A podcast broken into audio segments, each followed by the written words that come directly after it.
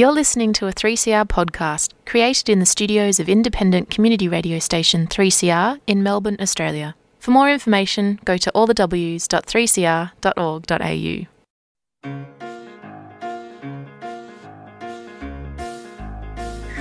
I'm riding on my bike. I'm going round the block. No, I can't cross the road. I'm not allowed to do that.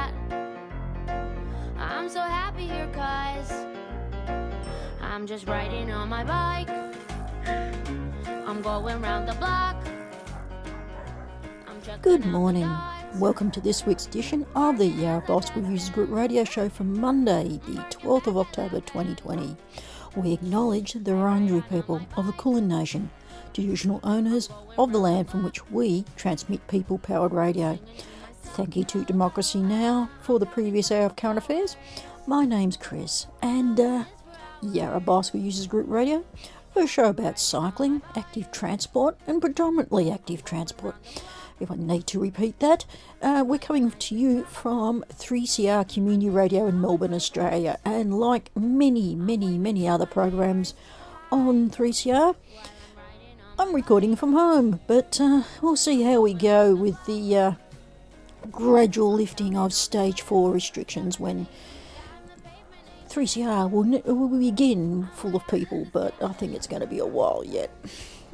Okay, on today's show, I'm going to be doing a catch up with Alice Pryor. Alice, I spoke to a few months ago uh, about uh, a survey uh, that showed uh, Australian parents wanted to see better infrastructure funding and separated infrastructure for kids riding.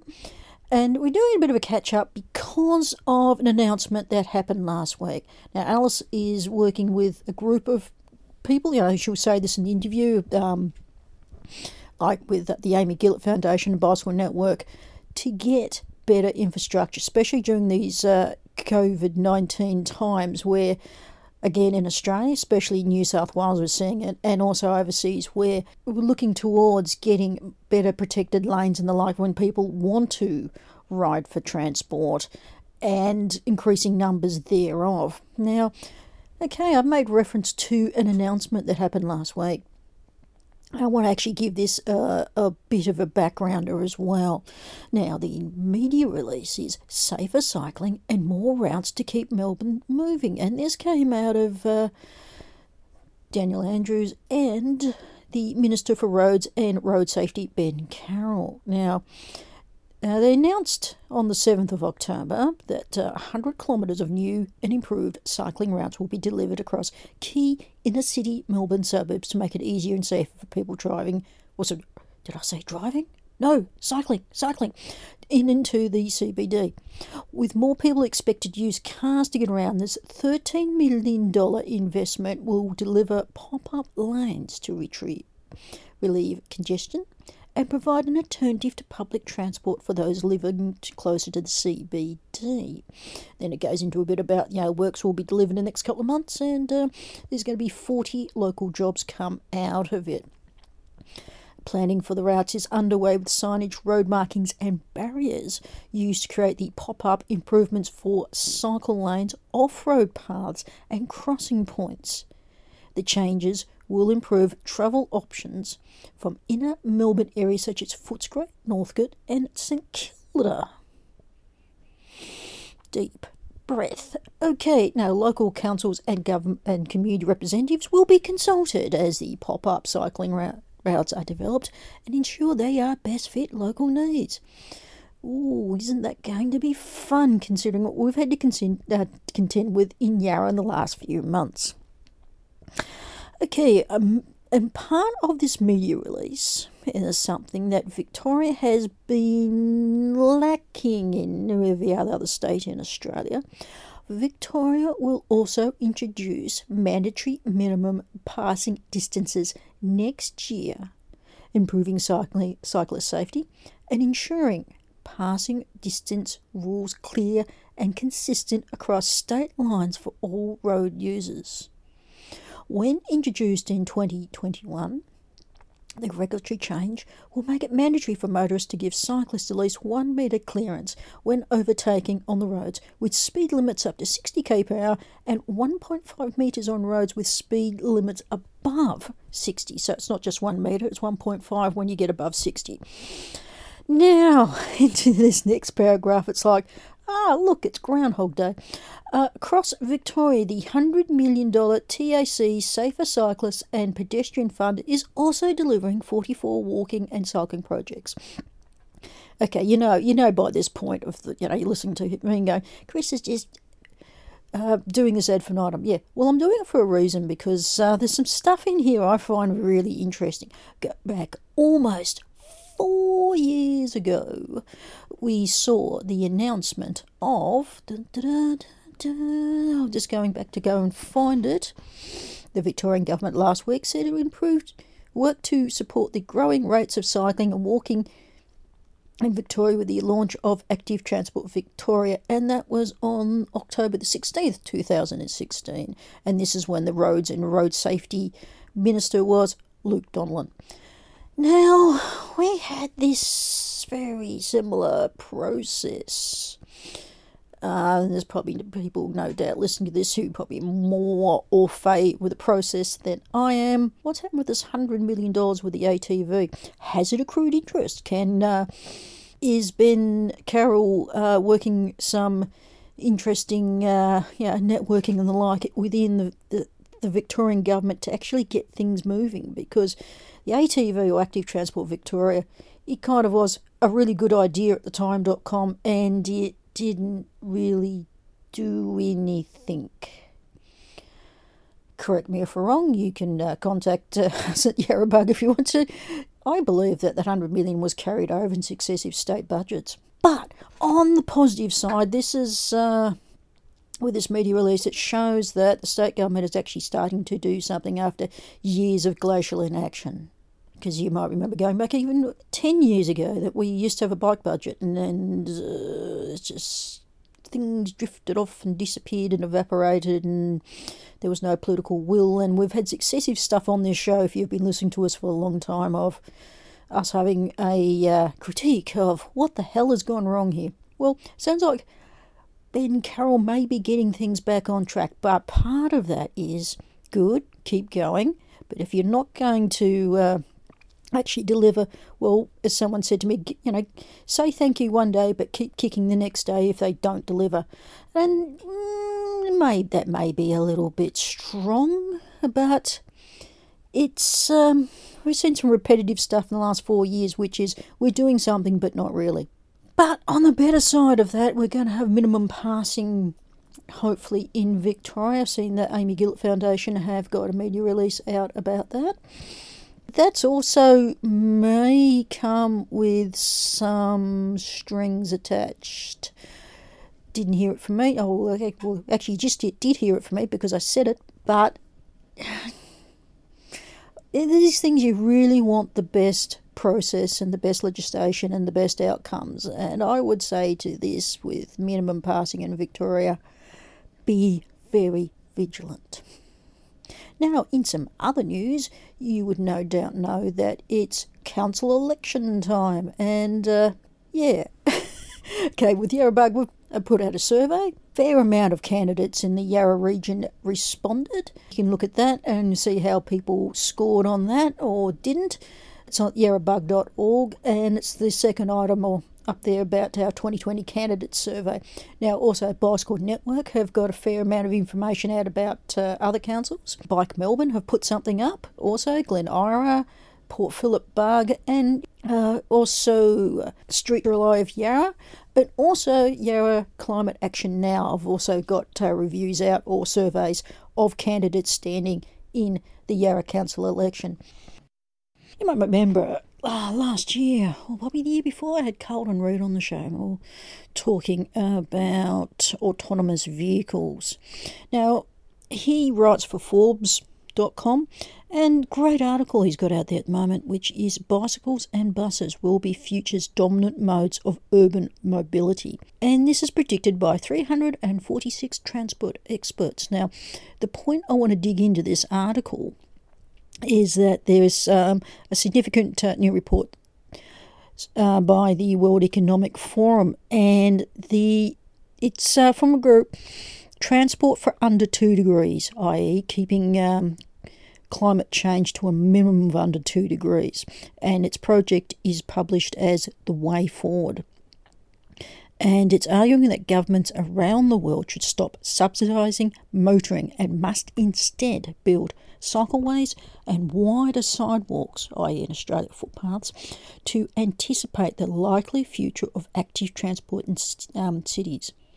Public transport use must be boosted, urges the Transport for Under 2 Degrees project, which was commissioned by Germany's Federal Foreign Office and produced by the Berlin based think tank uh, it's known as GIZ, which is a federal consultancy service. Now, I'm going to put these into, I'm going to put this link into the podcast because it's really interesting stuff, as in where active transport can link into and help. You know, in terms of uh, mitigate climate change. Now, the way forward, two years in the making, was based upon existing studies and new quantitative uh, interviews with uh, with international experts from the transport and energy sectors, including companies, NGOs, and national and local governments. A further 346 senior experts from 56 countries were quizzed on the following surveys. And it's all about you know, decarbonisation of the transport sector, which are thereof. Walking and cycling is vital. So I'll add that into the, the podcast description. And uh, it's also links back into um, quite a few things I've said on the show or interviews thereof in the last six months back into this transport for under two degrees the way forward. Responses to COVID 19 have shown potential for systematic changes to the mobility sector.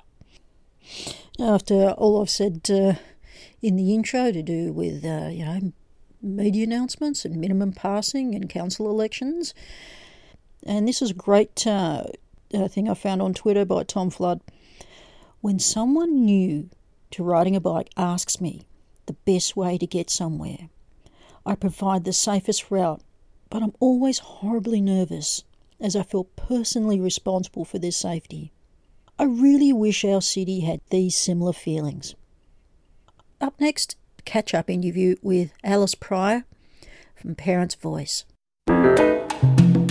Do you need to renew your subscription? Make a donation or pass on some information to a programmer. We can't get to the phone all the time right now, but we're still here. You can call us on 03 94198377 each weekday between 1 and 5 pm and talk to a staff member. That's 03 9419 8377. 3CR Community Radio, here to stay.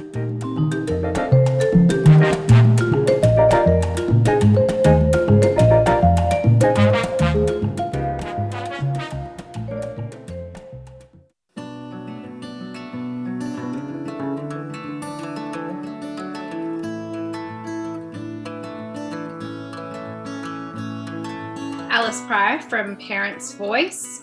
Um, we're an online network of parents working to improve food and physical activity environments for kids. Um, we did a survey earlier in the year of parents that showed that 94% of parents supported greater government investment uh, in infrastructure so that parents and children can safely walk, ride, and scoot. And so, real, that was the really key thing that came out of the survey that separation of cycling routes from traffic um, and that that safety issue being one that really encouraged parents when the safety issue was addressed, encouraged families to get out um, on their bikes.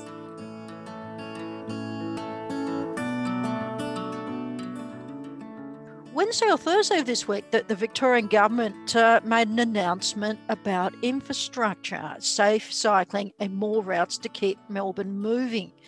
And it was a fairly involved thing because it also involved some minimum passing stuff. But Roads Minister Ben Carroll today announced that 100 kilometres of new improved cycling routes will be delivered across key inner Melbourne suburbs to make it safer and easier for people riding in into the CBD. Have you had a mm. chance to process any of this yet, Alice? We've had we, we have we've had a uh, we've had a bit of a look at it. We obviously thanked the minister for his investment in uh, in cycling infrastructure, and uh, along with the survey that we did, we've also been working behind the scenes with a, a collective of um, organisations across Victoria, including people like Bicycle Network and the Amy Gillett Foundation. We've all been working together in kind of pulling in the same direction. And so we're very happy that that kind of collective, the collective advocacy and the collective work ha- has resulted in this investment. Is there any like direct thing you can see that will help like um, parents and kids riding to school because just going a little bit into this um, presser, planning for the routes is underway with signage and road markings and barriers used to create the pop-up um, improvements. And it's just going into the areas of changes will improve, tra- uh, improve travel options for inner city Melbourne areas such as Footscray, Northcote and St Kilda. Mm. Uh, do you know any more details other than that? Unfortunately, I don't know the exact details of where the routes will be uh, will be going, but I am encouraged to hear at least that there are some that are being invested in the inner west because we know there's increasing numbers of people out there cycling, um, and it will give them a key way to get either in and out of the city, or more importantly, for us to provide some kind of key spines to allow families to be moving around their suburbs using um, bikes. Yeah, because that's been an overwhelming observation uh, and our feedback of, yeah, the last uh, six to seven months of being in Melbourne.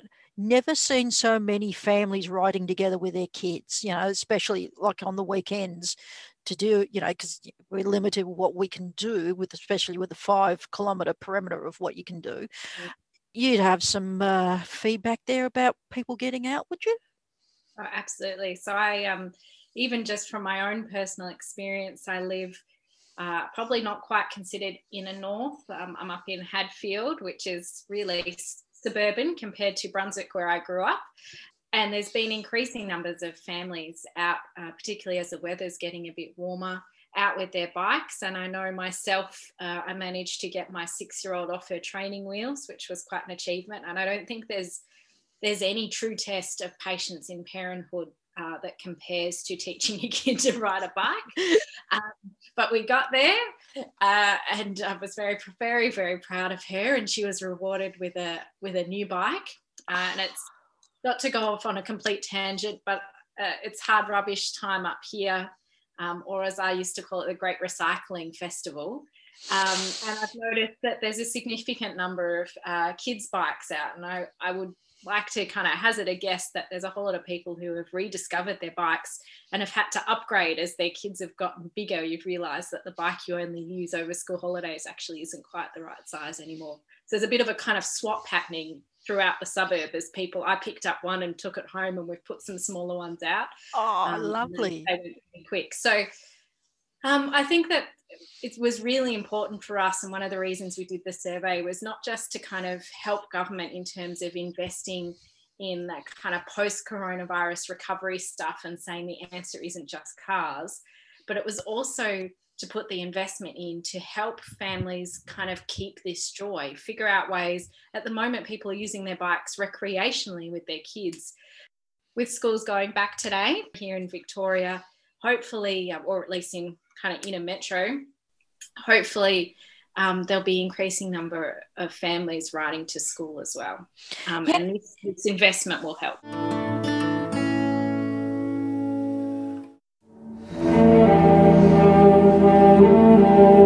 15th of October 1970, the Westgate Bridge in Melbourne collapsed during construction, killing 35 people and injuring many more.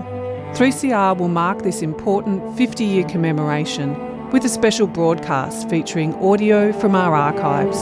Oh, I think it's uh, well documented why it collapsed. Uh, the uh, engineer released every second bolt and it just couldn't handle it and down it came. But for a while it was not exactly clear who had survived. First impression was that uh, I've never been in a war, but it certainly looked like a, a war zone. People couldn't wait and they were jumping in the water trying to get to save some of their mates. The Westgate Bridge disaster, 50 years on. Tune in at 2 pm on Thursday, the 15th of October.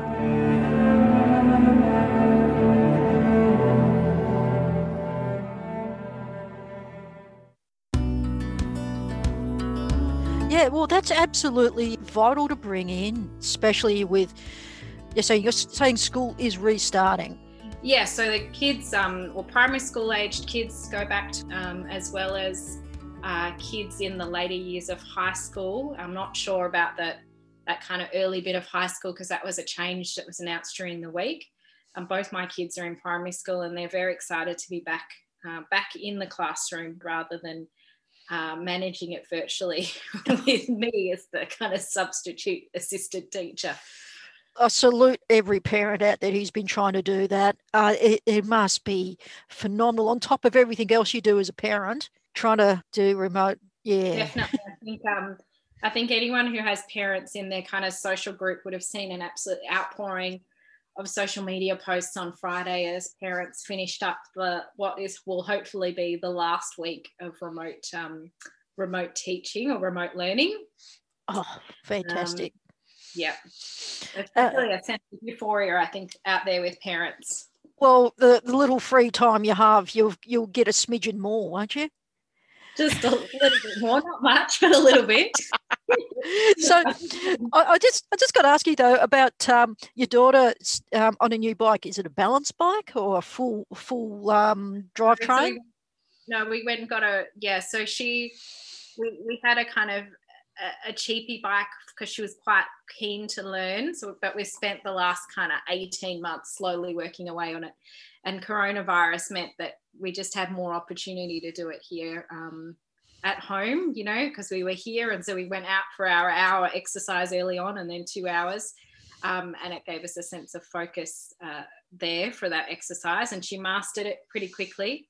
And we went down to the local bike shop before stage four came in and got her a new bike also for her birthday. So not you know not completely splashing out, but it was definitely part of the encouragement for her that she'd get a bike that was more her size and she could pick the color. Um, was it a secret?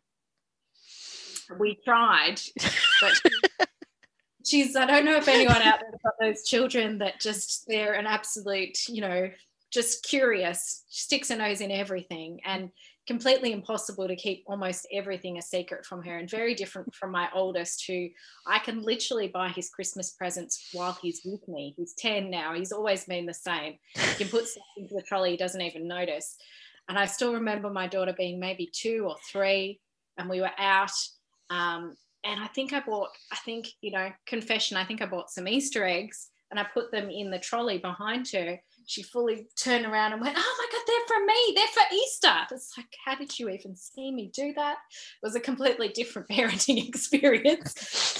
highlight that they're all very different, unique humans.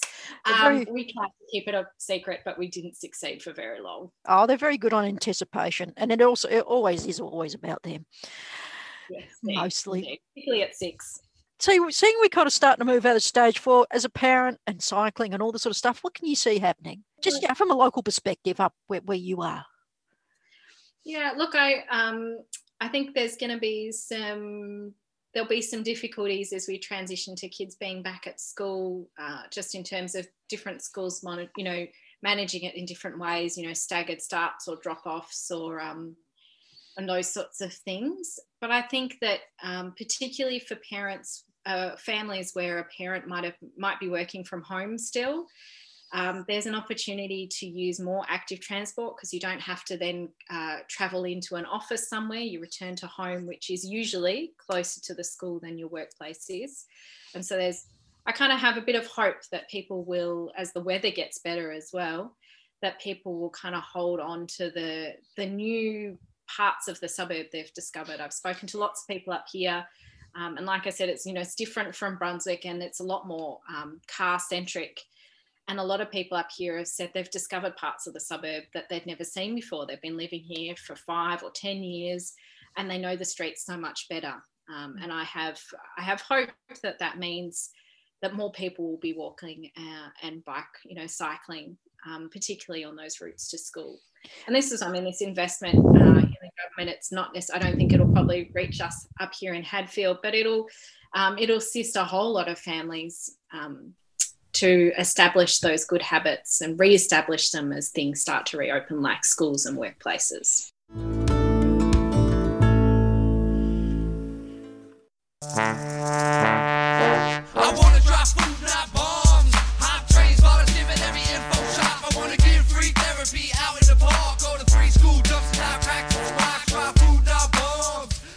When I was new to Melbourne, I found a Food Not Bombs flyer on the road and I had like this fist with a carrot, and carrots are my favorite vegetable.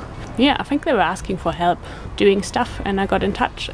We, I guess, rescue food that would otherwise go to waste. I like the aspect of sharing food and um, not making anyone feel obligated to pay anything for it. We make a real point at Food Not Bombs of involving everyone who wants to be involved in whichever part they want to be involved in. For more information, go to fnbmelb.noblogs.org.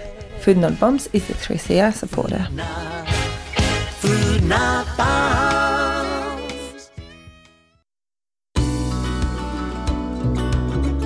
Because October, November is what untraditionally, but we know is like the start of bike season and people getting out and riding more. So, is there anything you could say to people who are, you know, getting their kids to ride to school, how to negotiate with a school or parking or anything like that, or is that too big a topic? Well, I mean, I think, I mean, it is very clear. So a lot of, you know, it's that it's the chicken and egg thing, right? So I know at our school when we, when it's you know ride to school day we have this kind of masses of amounts of bikes and we have to figure out how to store them during the day. And we've got a kind of bit of an empty cage that we stick them into.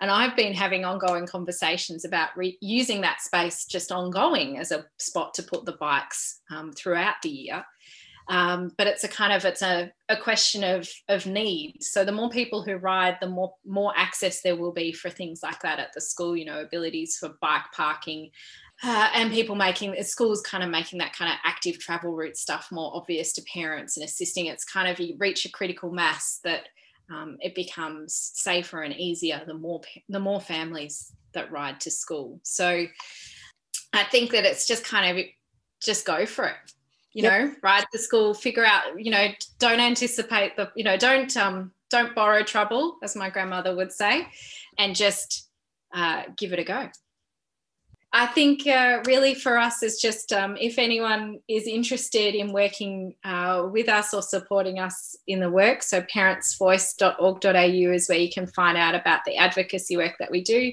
And we work across a whole lot of different uh, areas related to child uh, health and well-being, in particular kids' nutrition and physical activity. So we're working to change government policy and investment and corporate behaviour.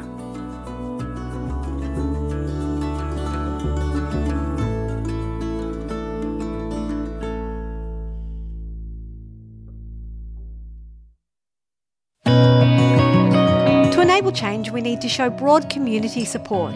Show your support for walking and cycling in the City of Yarra by appearing as a champion on the Streets Alive website, representing your local street, neighbourhood, or school. It's fast, free, and simple. Learn more at streets alive yarra.org. A 3CR supporter.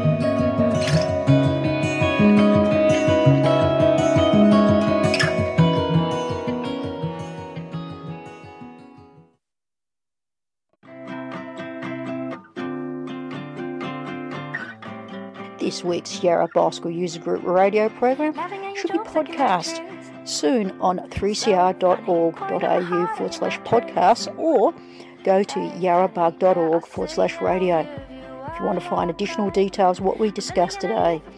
These podcasts are produced at Melbourne's activist radio station 3CR. Presenters are all volunteers, and 3CR's existence depends upon the financial support of our listeners. Go to 3cr.org.au Click on the support tab and select either donate, subscribe, shop, or fundraisers. Your subscription or donation keeps 3CR on air. On bicycle, on bicycle, yeah. You've been listening to a 3CR podcast produced in the studios of independent community radio station 3CR in Melbourne, Australia. For more information, go to allthews.3cr.org.au.